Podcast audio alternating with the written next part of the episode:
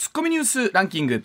時事問題から芸能スポーツまで突っ込まずにはいられない注目ニュースを独自ランキングでご紹介します、はい。ランキングを紹介する前にまずは芸能とスポーツの話題からです、はいサッカーの国際親善試合、うん。キリンチャレンジカップは2日、はい。札幌ドームで行われ日本はパラグアイを4対1で下しました。楽しいゲームでしたね。で、これからさ、11月のワールドカップに向けて残りはい。5ヶ月半、熾烈な代表争いということになりますので、各選手が自分の持ち味をアピールしようということで、本当見ててワクワクするサッカーだったな。まあ、もちろんパラグアイのコンディションがどうだったのかっていうぐらいね、パラグアイほぼほぼ何もできなかった状況なんですが、いや、今年はワールドカップが冬に行われますのでお、ね、楽しみですよね。はい。続きましてプロ野球交流戦阪神は今日から日本ハムと甲子園球場で対戦します。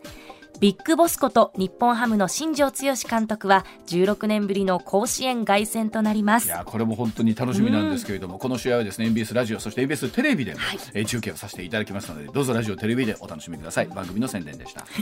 それではニュースランキングまずは第5位イギリスで2日エリザベス女王の在位70年を記念する行事プラチナ・ジュビリーが始まりロンドンのバッキンガム宮殿周辺で女王の誕生日を公式に祝うパレードが華やかに行われました在位70年って25歳で即位されて70年ずっと、ね、イギリスの人を守り続け、まあ、ももっと言うと世界をね守ってこられたということなんですけれども特にこの国民の皆さんの女王への愛というのがすごく行事を見てても感じられますよね。あの先ほどニュースでもありましたけれどもこあの王室の中では大変なこともたくさんあったんですけれども、はいそれを乗り越えてということになりました。はい続いて第4位2日午後大阪市にある大阪女学院中学校高等学校から体育大会中に15人が熱中症になったと消防に連絡が入り生徒29人と保護者1人が救急搬送されました。まあ、あのこれだけの人数の熱中症が一度にということでちょっと驚いたんですけども、はい。まあ、もちろん気温が高かっ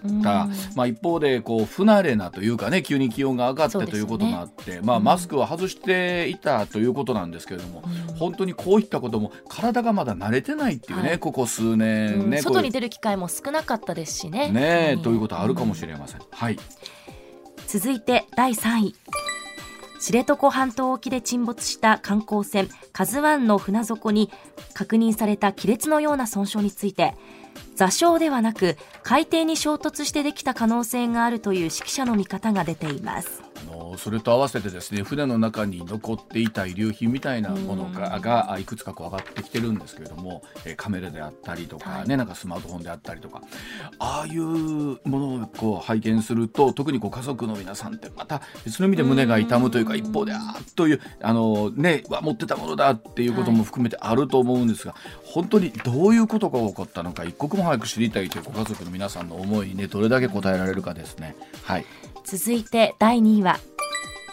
石油輸出国機構 OPEC とロシアなど非加盟の産油国で作る OPEC プラスは原油を追加増産することで合意しました。ロシア・ウクライナ情勢によってエネルギー世界のエネルギーはどうあるべきなのかという中でですね、まあ、この脱炭素という動きの中で石油の生産量をどうしていくかってあるんですけれども、まあ、これもやっぱり今のロシアのこういう状況の中で増やしていかないとはい。世界の中で取り残される、まあ、一方でえこれをですね増やしすぎること今度は対ロシアに対しての、えーこの OPEC との距離みたいなのもあったりするので、ほっとこのエネルギーの増産というのはいろんなバランスがあるんですけれどもやはりこの世界的なエネルギー事情を考えると、えーこの合意というのはですね、まあ、我々にとってはもうありがたいかなというところですよね。はい続いて1位は島根県の丸山達也知事は2日全国で唯一県庁所在地に立地する中国電力島根原子力発電所2号機の再稼働への合意を表明しました、はい。まあ、コメントにあった通りですね、まあ、県庁所在地は本当に、えーね、都会にあるという街中にあるという原子力発電所の再稼働ということなんですけれども、まあ、中央これ万一のことがあった時のもう避難のあり方とか安全のあり方そうですし、まあ、一方でこれ、えー再稼働ということに同意表明したんですけれども早くてもはい。来年の春の稼働ということで、でまあ、これから夏そしてまた冬にかけてのエネルギー事情の中でですね、まあ、もっと言うと日本中の原子力発電所どうあるべきか、ね、我々自身でまた考えていかなければならない問題だと思います。はい、ではあコマーシャルの後石田英二さんの登場でございます。上泉雄一のエーナーではあなたのメッセージをお待ちしています。ニュースについて言いたいことはもちろん暮らしの中で感じたいろんなことぜひ送ってください。メール uwa.mbs1179.com ツイッターでは「ハッシュタグエーナー」をつけてつぶやいてください。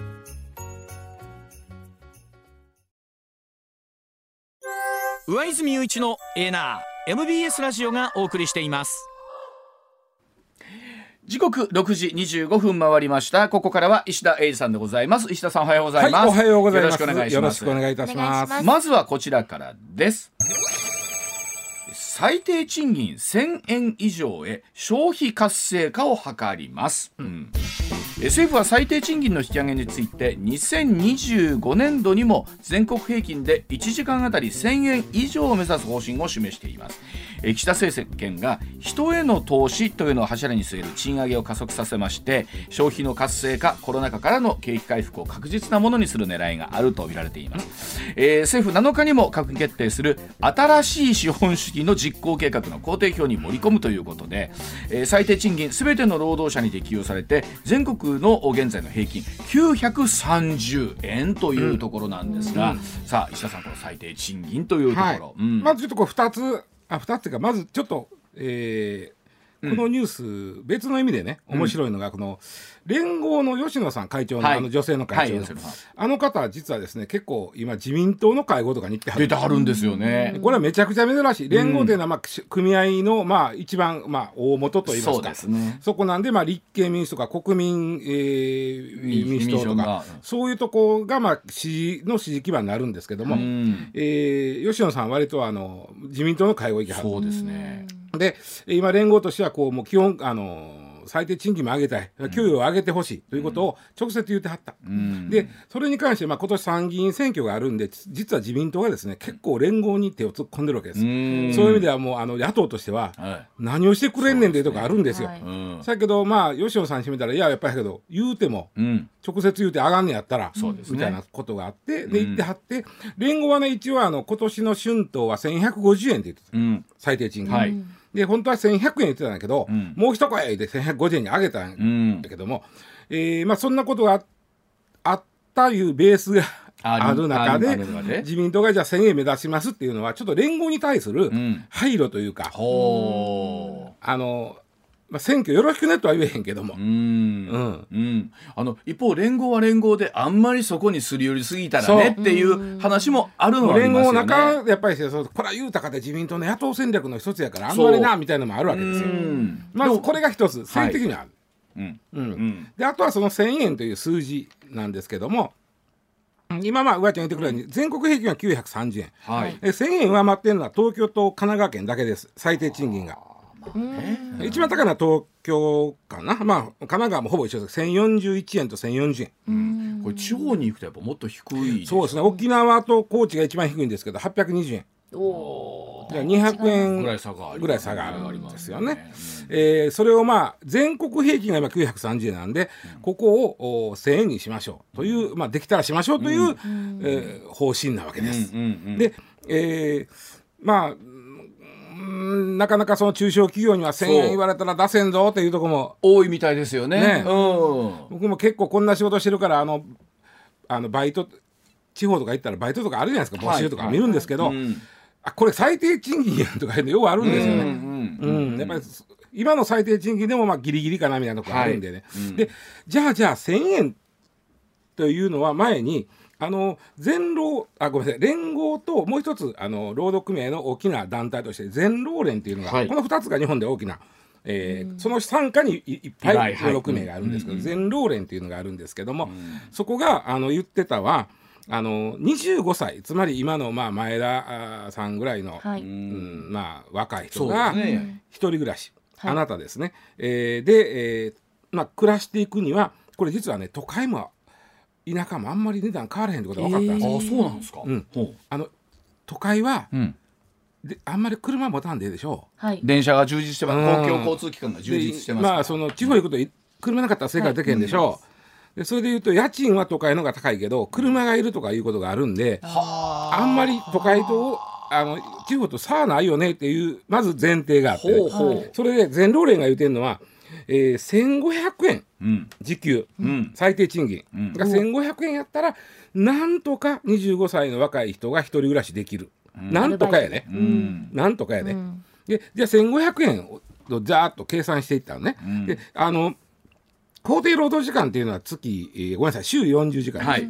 えー、5波40 5波8時間を5日間、はい。でね。えー1か月っていうのは4週じゃないんで、4.3週ですんで、うん。174時間になります、160プラス14時間、はい。えー、174時間1500円で、うんえー働くと、はい。おん込み込みで313万になります。それで313か。それはこれそこから税金になります。そうですよね。税金とか社会保障とか、まあまあ、いわゆる健康保険とか、厚生年金とかん。引かれます、うん。えーなので手元に残るのは250万なんですよ、ああ可処分所得いわゆる250万。そうです、ん。つまり時給1500円で、えー手元に残るおお年収は250万。ということは月に直すと20万ちょい。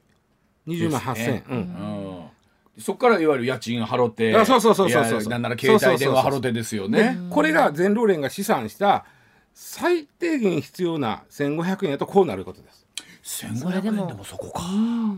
1500円で手元に手取りは20万です。月、うんうん。で1000円やったらいくらなのか言ったら時給1000円はあー手取りで言うとねもう169万170万です。おーだいぶ減りますね。時給1000円やと。169万。うん月にしたら14万。あー全然違うね。これは絶対無理やで。無理ですね。都会であろうと地方であろうと。う一人暮らし。まあやってやれんことないけど。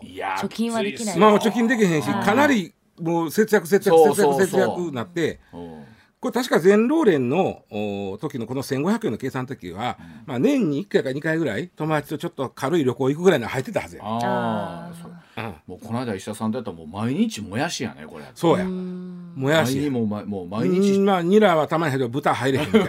ほんまそうですよね。そうや、うん。でだから1,000円って決してその、えーなんていうのその、えー贅沢どころの騒ぎがないというこそうとでですすよね。時給1,000円で法定労働時間働くと月14万ということです、手取りが、でも本当いつもこのお話をするとね例えばラジオ機の中小企業を特に経営してらっしゃる方は、もう無茶いいなやと、なんねんけど、うん。まあ1,000円でこんなんいうことです。ねだからやっぱちょ1000円でもやっぱきついわな。うん、でまあ全労連が言う1500になってきたらもうおそらく地方とかまあ都会でもそうやけど、ん。潰れる会社が出てきます。これはななんやろうな。解決策はどこにあるあのかんでしょうね。分かりやすく言うと経済経済成長するしかないです。ないですよね。これしかないです。うん。ね。でどんどんとまあ失業率を下げてって働く人をどんどん増やしてって世の中のお金を回していくしかないわけ。あとまあ、えーまあこれこれはあのまさにその岸田さんもおっしゃってるけども成長産業を育てなあかんと。うん。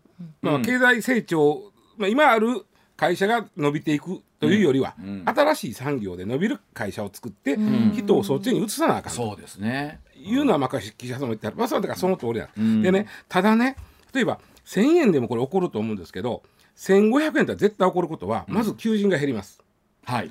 そうですね。うん。はいうんうんあのー例えばヨーロッパなんか時給高いですよね。うんでも伝統的に若い人の失業率が高いんです。雇えない。そういうことそうヨーロッパそうですか？ヨーロッパそうです。失業率高いです。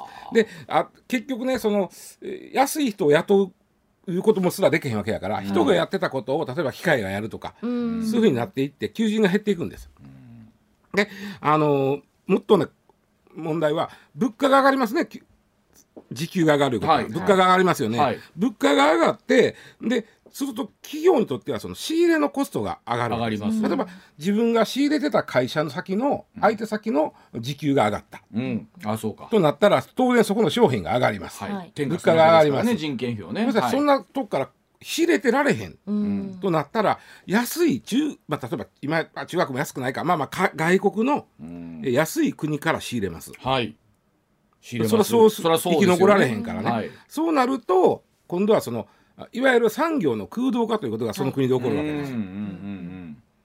ね、であの、まあ、そうなると今度は国国内で回ってた金が回れへんなるわけです。なりますね。そうするとよりその時給を上げられへんなるわけです。ん。こういう悪循環すごいジレンマですね。そうなんですよ。あともう一つすごいのは、はい。これなるほどなと思ったんやけど、あのー個人事業主が増えちゃうんです。うん。つまり人を雇う時は、うん。必ず例えば時給は1000円払いなさいよって言ってたら、はい。払えませんとうち。はい。だから、うちあなたを雇うよりあなたは、まあ、わ分かりやすく言うとウん。ーバーイーツのは運ぶ人、はいはい。あの人たちは個人事業主なんです、うんうんうん。時給とかに縛られてないわけです、ああはいはいはい。だから稼ぐ人は稼ぐし、うん。はい。じ時給1000円いけへん人はいけへんし、うん。行く人は時給2000、3000円行くしみたいな世界でしょ、うん。うん。ああなるわけです、うちはそんなあなたに1000円も1500円も保証できませんと、うんはい。あなたは個人事業主としてうちと契約していただいて、うん。頑張ればうん。3000円でもいきますよと、うん。あなた次第ですよと。ただあー赤へんだら500円こともありますよと。いうことで個人事業主がやたら増えます。とそれはちゃんとその方たちは実績と連動するのかな？例えばそれこそ500じゃあ一旦はまずは500円で、まあ今のウーバーイーツ見てたら分かりますけども、うん。連動ある程度やっぱり頑張ったらそれだけ。問題はねもう一つ先があって、えーそういうもうやっぱりコストかかるとなったらまあアメリカなんかめちゃくちゃ多いんだけども、ん。あの不法入国した人を安く雇う、ああいわゆる闇労働やな。闇市場、はい。これそれこそ今ね富岳もまあ世界2位になりましたけれども、コンピューターで絶妙のバランスの値段みたいなのってどっかにあったりするんですかね、で僕はあの1000円はうん。そこまで不可能やないと思うけど、そこまでから先は本当に難しいやろなと思うんですよ。うん。うん。でもなんかあれですよね。なんかじわじわとねこの6月からも物価が、まあ、原材料費の高騰みたいなのがあって上がってるじゃないですか。うん。うん。うん。それにプラスして例えばこんな話になってくるとますます上がってって、それが給料にぐっと回って反映されないという仕組みになると、うん。一番あかんパターンですそよね。うそうなんです。そうなんです。そうなんです。でも本来ならえ最低賃金が1,000円とか1,500円になって潤わないといけないはずじゃないですか。はいうん。であの本当は先にそれがあって、ほんでだからこ、まあ、コストも上がるから物価も上がるよねやったら分かるんですよ。うん。今あの、うん。原材料費が上がってコス物価が上がって、うん。えーなんとかちょっと給料上げてよみたいな。逆逆になってる。コストプッシュになってるわけですからね。うんうんそらそっちが先やったとしたらこっちは追いつかんですよね。あー。物価高が先になるとね。あとねその、まあ、岸田さんいろいろおっしゃってまして、まあ、ももちろんそのことをあの最もの方多いんですけど、うん。成長産業を育てなあかんっていうのは最もなんですよ。そうですね。ただただねこのコロナがねめちゃくちゃ邪魔したんです。コロナでん従前の企業は助成金やなんなんやいっぱい出ましたよね。はいはい。で言い方悪いですけど本来やったらもう潰れとかなあかん会社が潰れてないんです。うんあー生き残っちゃった、はい生き残っちゃってるんですよ。はいで、えっと、これ経済の話なんで、はい潰れた会社が潰れる、んとなると新しい産業がほそこに生まれてくるんです。あー新しい産業が生まれてこっちで働いてた一瞬失業した人が、んそっちに行く。はい。はい。そうやって経済ってこう、まあ、再生してこう回っていくもんなんだけども、ん。コロナのせいで、そこの循環が止まっちゃってるんですよ今。うん。うん。でそんな中で給料だけ上げろ言われても、うん。まあ、言い方悪いですけど本来はもう払えなくて作れ、うん。もう退場せなあかん企業がうん。払えないわけですから。うん。うんこれ難しいですよね。本当その方たちにとっては辛い選択ではあるんですけれども、本来この資本主義というかお金そうをそうそうやってそうそう、それそうなんです。残念まあ効果不幸が回ってきたわけで、あともう一つもう岸田さんにちょっとお願いしたいのは、ん。あのよくほら103万の壁とか150言いますね万の壁とかはい。言うでしょ。でこれ103万の壁は、えーそうですねお父さんがいてます。でまあ、お母さんでもいいんだけども、まあ、主たるその稼ぎ頭がいてます、で、えーお子さんがいてあります学生です、アルバイトします、ん。学生のアルバイトの方が年収103万超えたら、えーお父さんの,、あの扶養控除が外れます。はい、はい。そうですね、うん。わかりますよね？はい。うん。でそれは配偶者も昔は103万やったうん。ところが今配偶者に関しては150万になった、うん。でも逆に言うと150万を超えると扶養の外れる、うん。はい。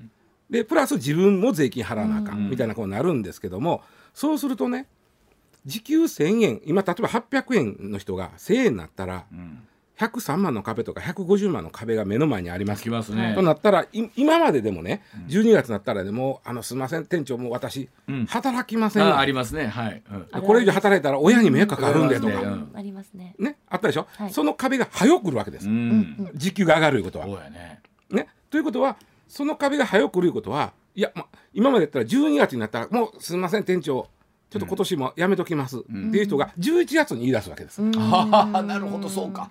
そうか。ね。うん。でその時に残った社員の人で 回すのが、めっちゃ大変毎年12月めっちゃ大変ねんって言ってるのが、うん。12月が11月になるわけです。うんうんうんうんだから残った人がめっちゃ大変やから、ん。まあちょっとお願いしたいのは時給を上げるんなら、ん。この103万とか150万の壁をもうちょっと後ろにしてくれんそうとですね。そうですね。あかんということです。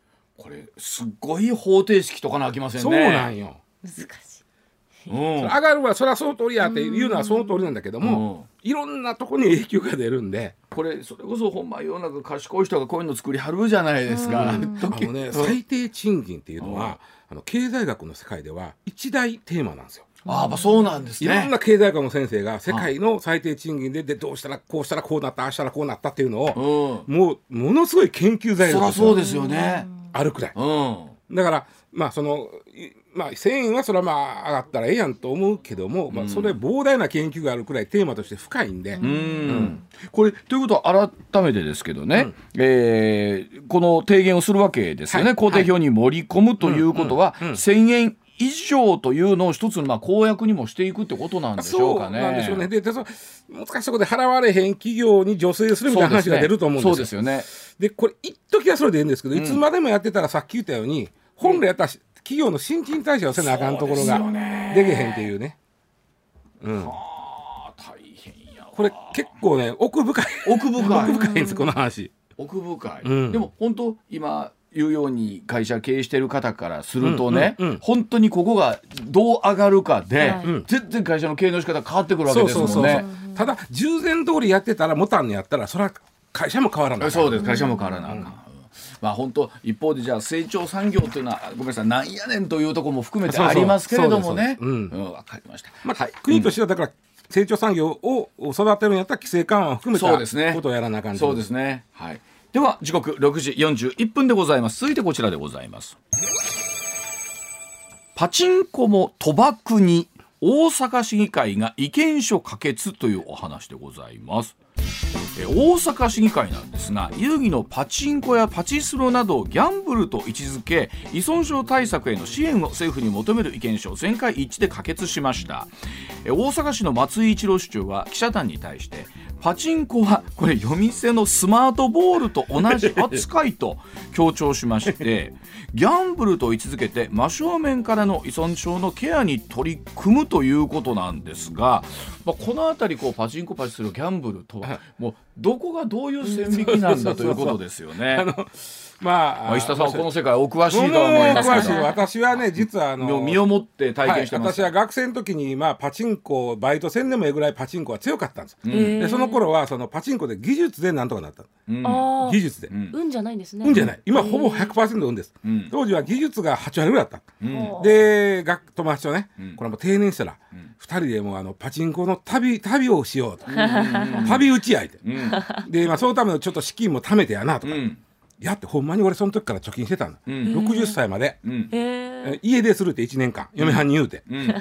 パチンコの旅へ出ると、うん。でもその間にその40年間にパチンコが変わってしまってですね、うん。技術介入の余地がなくなってしまった もう運だけ。運だけ。そうなるとなかなか難しい。そうですね。ん旅打ちはできないぞみたいな、はいまあまあまあなそんなんで、であのー面白いなと思ったのがその大阪は今ほらカジノあはい。え2025五年年代あねはい。のあ後25年は、うん、あの万博で。万博そのその後ね。まあ5年ぐらいの間に作ろう。で、えーパチンコがライバルなんです。うん。ーどう考えても。この辺がほらよくわからないという線引きの方も多いと思いますよね。はい、あのねまずパチンあさ面白いなと思ったのが、えー松井さんがパチンコは夜店のスマートボールと一緒や、はい。これはその通りで、あの風俗営業法のの4号営業というやつになってきて、うんうん。あの賭博賭博じゃないと、遊びですとこれは、うん。はい。えー射的とか、う。ん要は景品が出る。あそうですね。はい。遊び、ただの遊びやのうて、うん。うん。景品が今南にめちゃくちゃ射的場増えてるの知ってる？あそうなんですか。もう新世界の辺とか射的場だらけよ今。でなやっぱりキャラメルとかあんないやいやあのねあのどっちかというとゲーセンに近いから例えば500円で玉10発買うやん、あはい。でそこにあのぜあの全部崩したら例えばこんなええフィギュアもらえます。あー。あなるほど。うん。だパチンコもあれですよね。わは箱出た言うてフィーバーした言うたら、それを一旦何かに変える？でほんまは、あのいろんな商品にあの食べ物やら何やらあるの置いてあるんですけど、ん。ほぼ99%の人は、うん。特殊景品というものに変えるんですね。うんうん。えーあそうか、ま、前田はパチンコやったことないですよ。特殊景品っていうのはなんかわけのわからん文鎮とか文鎮みたいなもらえるんですよね。でこれがわけわからへんねんけどとりあえずそれがなぜかパチンコ屋の近くにそれを買い取ってくれるところがある。なぜか知らんねんけど、はい。不思議と、うん。パチンコ屋の近くにある、うん。でそこ持っていくと例えば文鎮1個1000円で買い取ってくれる、うん。でその買い取ってくれるところはパチンコ屋さんとは関係がないんですよ。うん。不思議と。不思議と。そそのパチンコ屋さんと買い取ってくれるとことまた関係ない第三者がいまして、ここがその景品をう買い取ってくれましてか買い取ったとこから買い取ってくれまして、この景品をまたパチンコ屋さんに下ろすというこの三角形ができてる不そういう仕組みなんですねあれは。思議ですね。だから直接お金渡してるわけじゃないんでそうですね。なんかわけのわからんこれ何みたいな。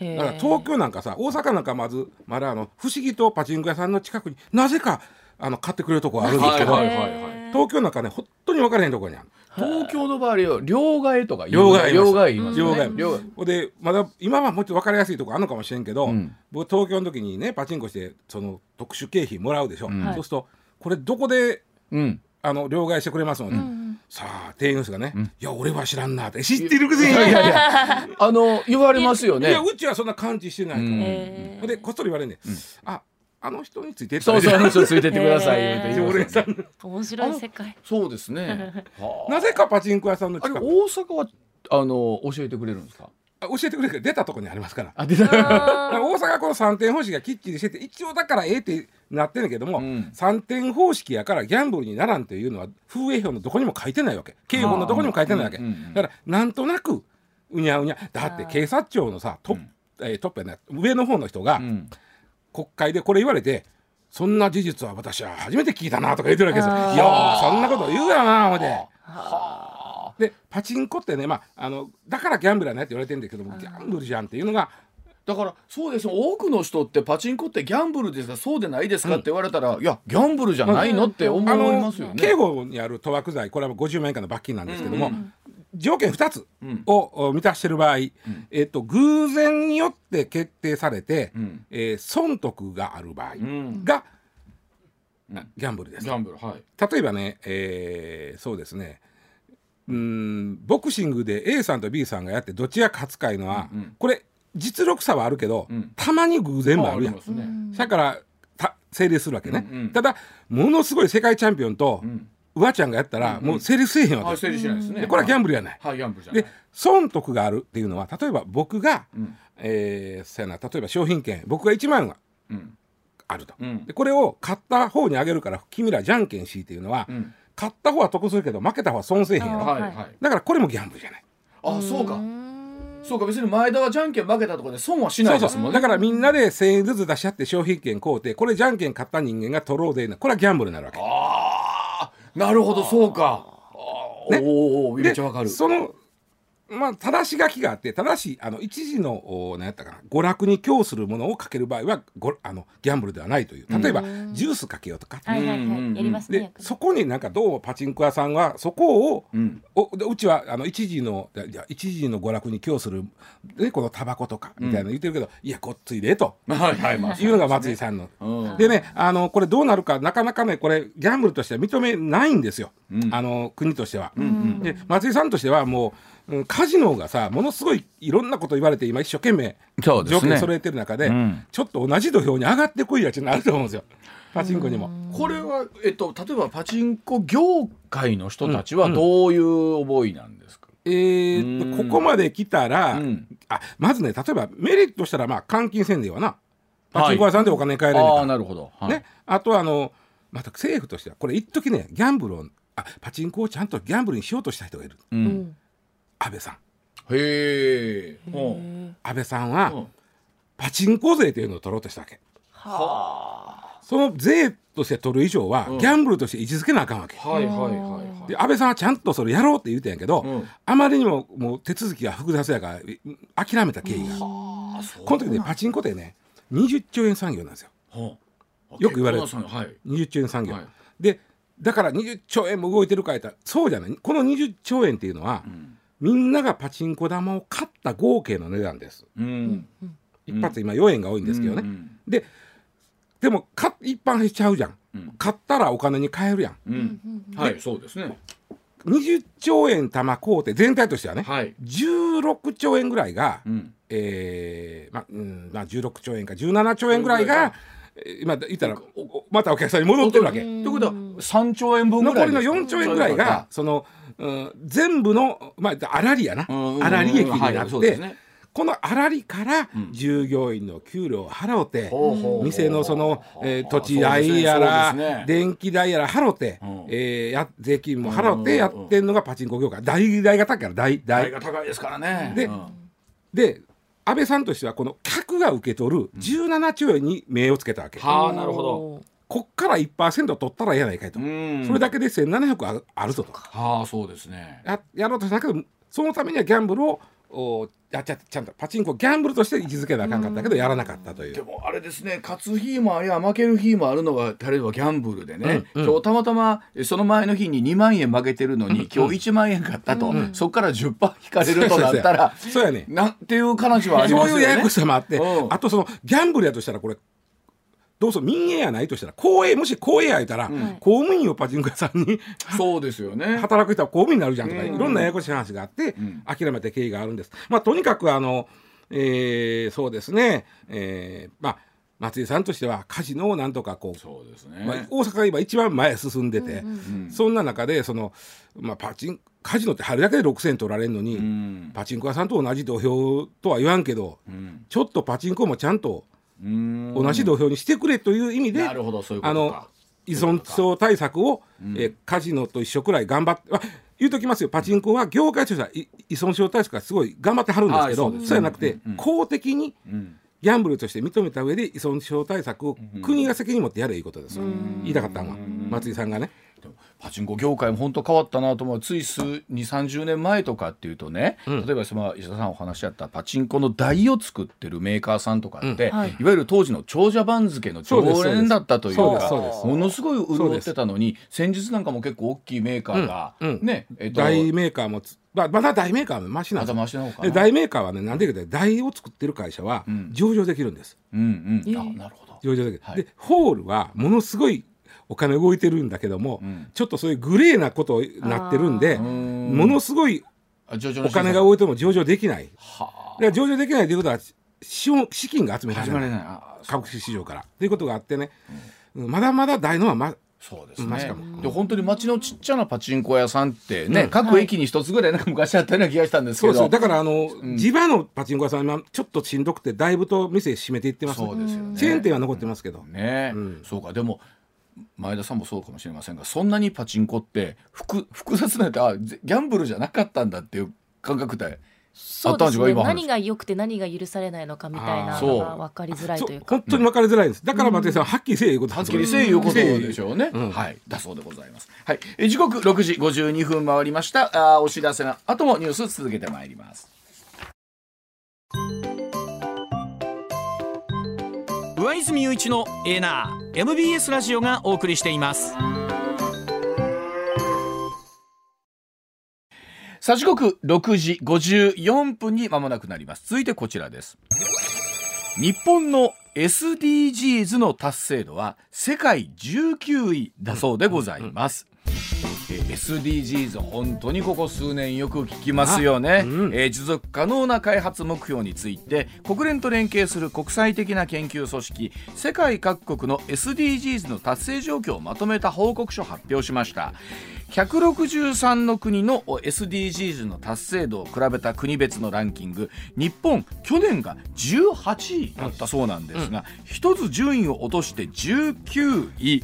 1位は2年連続でフィンランドだったそうでございます、うん。163カ国中19位、うん。優秀じゃん。優秀ですね。優秀でしょ？優秀ですね。うん、うん。もうもうちょっともうちょっと胸張ってええねで。これうん。なんかこう、そんなにさこうネガティブにこのニュース捉えても困んないけどな。これ今ランキング見たらね、うん。1位フィンランド、うん。2位がデンマーク、3位スウェーデン、まあやっぱ北欧やの国というのはやっぱこういうのしっかりしてますよね。あのまああのまずはヨヨーロッパは環境がうるさいっていうかそうですね環境問題に関してはかなり進んでますやんか、うんあとその北欧はその、うんまあ、いわゆるジェンダはいそうですー、ねね、女性男女の差別があんまないというあの国会議員とかね会社の役員とかも多いですしね。そうそうそうそうやっぱりねああの日本のおっさんはあかんなものがさ、ん例えば国会議員とかさ首相とかでさ、ん若い女性が出たらさ「んえー?」とかうん、ああそうですね。こんな若い女性がうん首相やってんのみたいな、ね大臣やってんのとかそういうスタンスでまず見ちゃいますね。見てしまうやろ。ね。ということはこっちが間違ってんねんこれ。そうですよ。で日本今お話あった通り19位去年より一つランク下げてるんですが、例えばえかん、えー、とアメリカを見ると、ん。えー昨年が32位であ。今年41位。下げとな。んるかアメリカってこういうの勝手に進んでそうなイメージとか どうやろう。やっぱ経済格差のが大きいからちゃうかな。あうね。あとほんで大大大量消費社会やからいまだに。ですよね。そうですよね、うん。で日本がね怒られたところ17あるうちの、うん。えー去年まではあこれね17あのいろいろ項目がありますね。さらにそこから細かく分けてあって、うん。えー、169まあ170ほど全部細かく言うと170ぐらいあるわけ。うん。あそう17じゃないんですね。17は大きなくくり。うん。大きなくくりが17個あってその1個のくくりに10個ずつぐらいまだ細かいこと書いた。うん。だから170ぐらいある,、うんうん。あるんですけど、うん。でそのうん17のくくりを4ランクに評価されます。うん。この国はこれに関しては A 評価 B 評価、はいはいはい。で最低ランクの D ランクっていうのが日本の場合17のうちん。5つある。あそんなに？うん。5つある。これがね意外やね。何？いや例えばね、まあ、1個は分かります。ジェンダー、あこれはね女性の国家議員の数とか。本当そうですよね。あ。これは思います。あと男女の賃金格差がね、まだいまだにあるやないかお前の国はと、あそうなんですか、うん、ああるある。ああるんですね。いまだにある。で、えーだからこれはまあ最低評価。うん。で次はねこれが意外なんですよ気候変動対策ちゃんとしてへんのということです。意外ですね。気候変動対策とかすごいやってそう。めっちゃ俺あれやでレジ袋断ってるよあ俺。あそうそうそう。ね。うんめっちゃ断ってるしなんやったら最近もう何も言えへんだらプリン買うてもスプーンついてけへんで、ああそうですよね、ん。あじゃあもっと頑張らなダメなんや。うんあれぐらいじゃあかん。いやまあねあの化石燃料をよう使ってますな日本さそれはまあね、まあ、あこういうあのまあねあのは東日本大震災があってからえーまあちょっと先わちゃんのニュースの中でいい。か、はい原子力発電はどうすんねんっていうのがきっちりしてへんから。そうですね。うん。ね、あとねやっぱりね工業国なんでセメント。はセメントを作る時ってやっぱりめちゃくちゃ二酸化炭素出るらしいわ。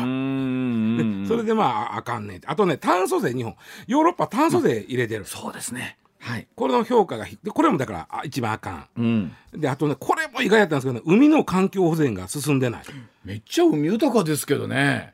だってさ僕の好きなイカナゴとかさ ああそうか。タコなんかさそうか。海がきれいになりすぎて取れへんねんからさ綺麗になりすぎて取れないそうやんきれなりすぎてプランクトンが折れへんなってイカナゴがう水記憶してプあねイカナゴすまずですよ。これはどこがあかんって言われてるんですか？これはね取りすぎって言われてる。乱取りすぎ？乱獲。備えに取ってる？なあ。備えに取ってるかな？取ってんねや。でもなんかいろんなもんがあのあそうかなんか値段が高なってったりとあるじゃないですか確かにね。確かにね。例えば、うんアメリカあごめんなさい、うん。中国とかがそのめっちゃくちゃ先に取るから、うんそうそうそうそう。と取り負けしてるみたい？なイメージあるけど。もう中国なんかもうそんなもんもっとひどいそうですよね。もっと取ってるひどいとこと比べんなみたいなとこあるわけですよ。お前んとこ予算取っとうやねえかみたいな。そうか。意外やな。意外でしょ？なるほど。あとね、えー陸も例えばその絶滅危惧種あんまり保護してはりまへんないのもあんねん。ああ絶滅してへんかな。あんまり考えてなことないけど。まあそうですね。身近、絶滅ね身近におれへんからな。そうですね、うん。絶滅危惧種ね。まあそれをそこも怒られてる。ここも怒られてる。怒られてる。でそして今年からもう一つ別たあの最低ランクになったことがあるんで、これはまあわかりました。では時報の後はい。お話伺ってまいりましょう、一旦7時でございます